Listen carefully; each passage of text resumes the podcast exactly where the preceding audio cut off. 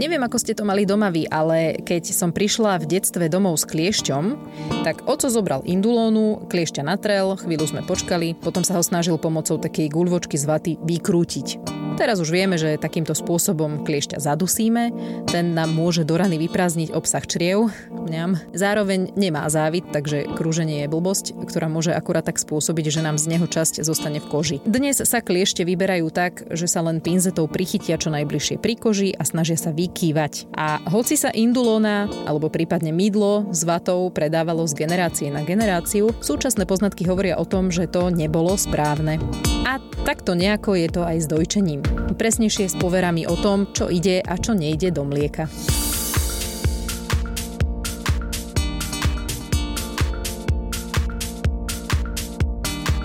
Táto časť podcastu je venovaná všetkým mamám, ktoré majú pocit, že nech zjedia čokoľvek, ich bábetko aj tak plače. No, preto, lebo to, čo zjete s tým, pravdepodobne vôbec nesúvisí. Tak si prestaňte sušiť rožky a počúvajte.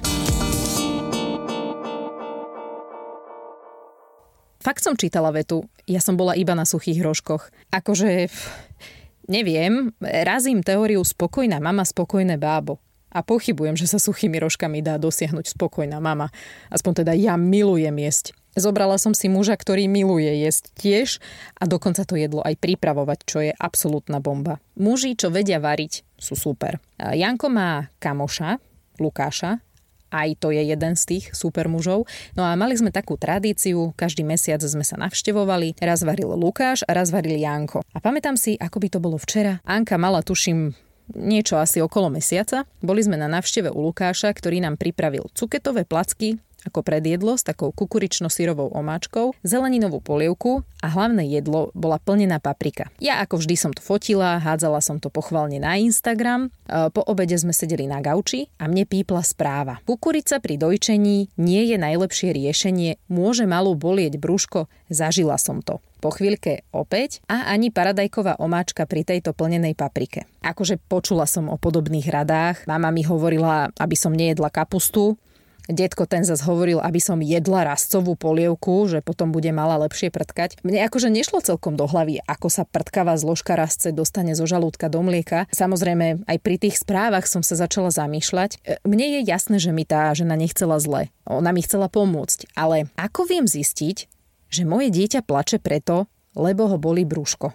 Čo ak plače, lebo ho tlačí plienka? A potom, ako môžem vedieť, že ho boli brúško práve z kukurice a paradajky. To akože nič iné v ten deň moja Instagramová kamarátka nejedla a za ako dlhý čas prejde tá strávená kukurica do mlieka, keď viem, že to bola tá kukurica. Veľmi často je to totiž skôr o tom, čomu veríme a na čo sa sústredíme. To možno poznáte, poviete si, že by ste si kúpili nové auto a poviete aj presný model. Zrazu to auto vidíte na každom kroku. No, nie je to preto, že by si ľudia vo vašom meste vypočuli váš rozhovor a rozhodli sa si to auto kúpiť. To vy ste sa iba začali na tú konkrétnu značku sústrediť. A tak je to aj s jedením a dojčením. Niekto vám povie, že z kapusty môže malé bolieť brúško a bude plakať. Vy si dáte kapustu a pozorujete dieťa. Začne plakať.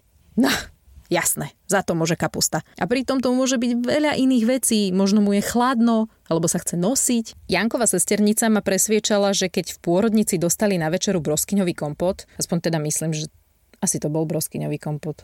No nie som si teraz istá, čo to bolo. No prosto niečo dostali na večeru a celú noc všetky deti plakali.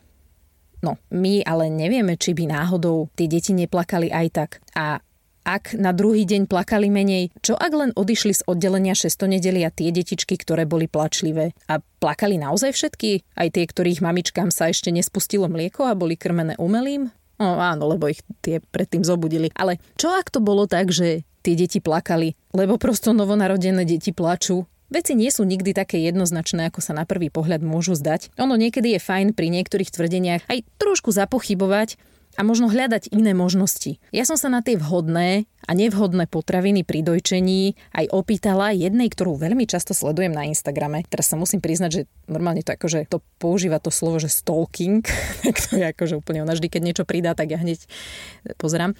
Nutrimama CZ, tak uh, si píše na Instagrame. Petra Kuřátková je vyštudovaná nutričná terapeutka, takže sa o strave pomerne dlho a pomerne nedávno učila aj na vysokej škole, takže si myslím, že o tom bude niečo vedieť.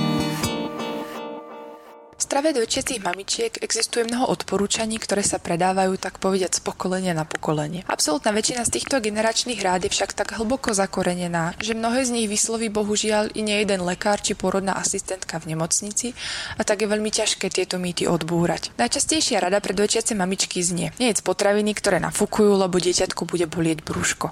Typicky sú to strukoviny alebo všetky potraviny na K, takže kel, kapusta, kaleráb, karfiol, kukurica, ale i brokolica, čerstvé kysnuté pečivo a mnohé, mnohé ďalšie. Pravda je však taká, že materské mlieko sa netvorí z čreva, a teda priamo zo stravy, ale z matkinej krvi, kam sa plyny vytvorené činnosťou mikroorganizmov v črevách nedostanú. Logicky sa potom nemôžu dostať ani do materského mlieka, poprime ktorého by malo mať potom dieťa koliky. Ak mamičku po konzumácii fazule nafúkuje, tak to neznamená, že bude nafúkovať aj jej dojčené bábetko. Rovnakú logiku potom možno aplikovať aj na perlivé, čiže sítené nápoje. Bublinky oxidu uhličitého sa totiž nedostávajú do krvi a teda ani do mlieka, pretože ak by tomu tak bolo, tak by bola matka ohrozená embóliou. Zaujímavosťou je, že niektoré aromatické potraviny, ako napríklad cibuľa, cesnak či niektoré koreniny, môžu ovplyvniť chuť mlieka a dieťa na ne môže reagovať plačom či odťahovaním od prsníka, pretože mu nemusia chutiť. V takom prípade je vhodné dané potraviny vytipovať a na čas zo svojej stravy vylúčiť a potom zopakovať zaradiť.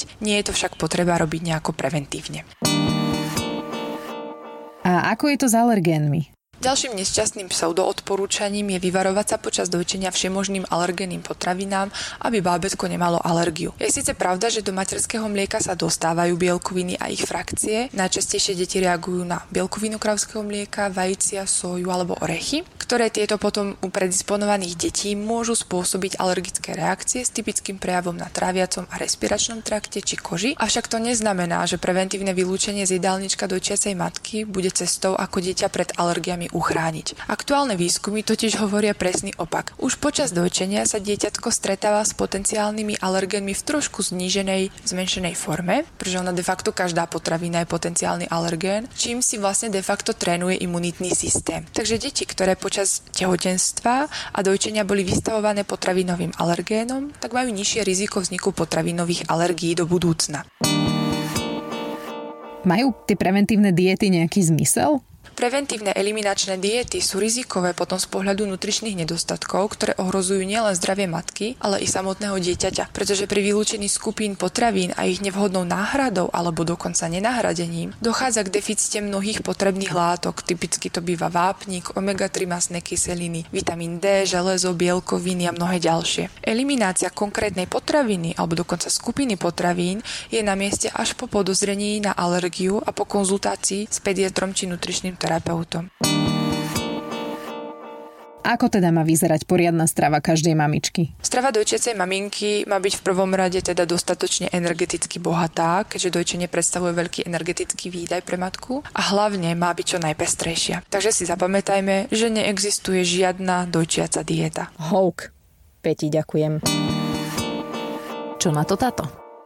Mi dala Tanička dobrú otázku, že Janko, ty keď mi varíš, tak vôbec sa zamýšľaš nad tým, čo môžem a nemôžem jesť, keď teda kojím. No tak celkom som dostal error vtedy. Táto moja odpoveď asi úplne reflektuje celú tú situáciu na to, že čo môže Tanička a čo nemôže jesť a piť cez aj tehotenstvo, aj keď teda kojí, lebo ja vôbec absolútne netuším. Fakt, sorry, ako, jak hovoria Češi, ale neviem, nejak som sa nad tým nikdy nezamýšľal, keďže ja síce vyzerám tehotný, ale nejsom, ani som teda nikdy nebol, čiže som sa nad tým ani nemusel zamýšľať, to sú taničkine veci, čo zje a čo nezie.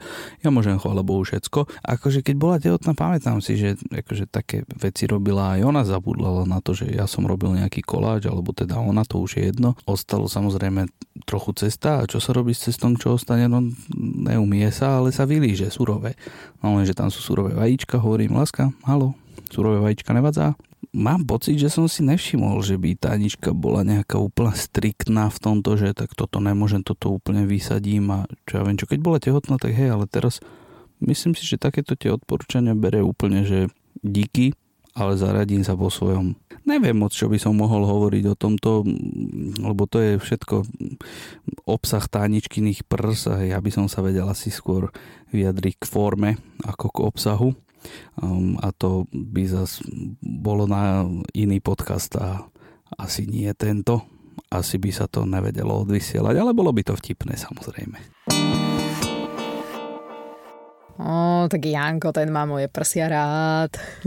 Inak mal len bych zapomnela, keďže sa mlieko tvorí z krvi, opatrne treba s tým alkoholom a kofeínom narábať. Ten alkohol nie je taký striktný ako pri tehotenstve, kde sa dostáva priamo k ešte nevyvinutému plodu. Ja vás samozrejme nechcem nabádať na alkoholizmus, ale jedno pivko, pohárik vínka, je to OK. Hlavne ide o to, aby sme neboli opité, že? A vedeli sa postarať o bábo. A v noci ho neprilahli. No a tá káva, tak dve, dobre, tri šálky denne. Tak, na zdravie. A s chuťou do jedla. Zostanem v téme. Ak máte chuť na ďalšie podcasty Triezvej mamy, nájdete ich na všetkých digitálnych platformách, na podmas.sk a mňa môžete sledovať na Instagrame, tam som ako Triezva mama podcast.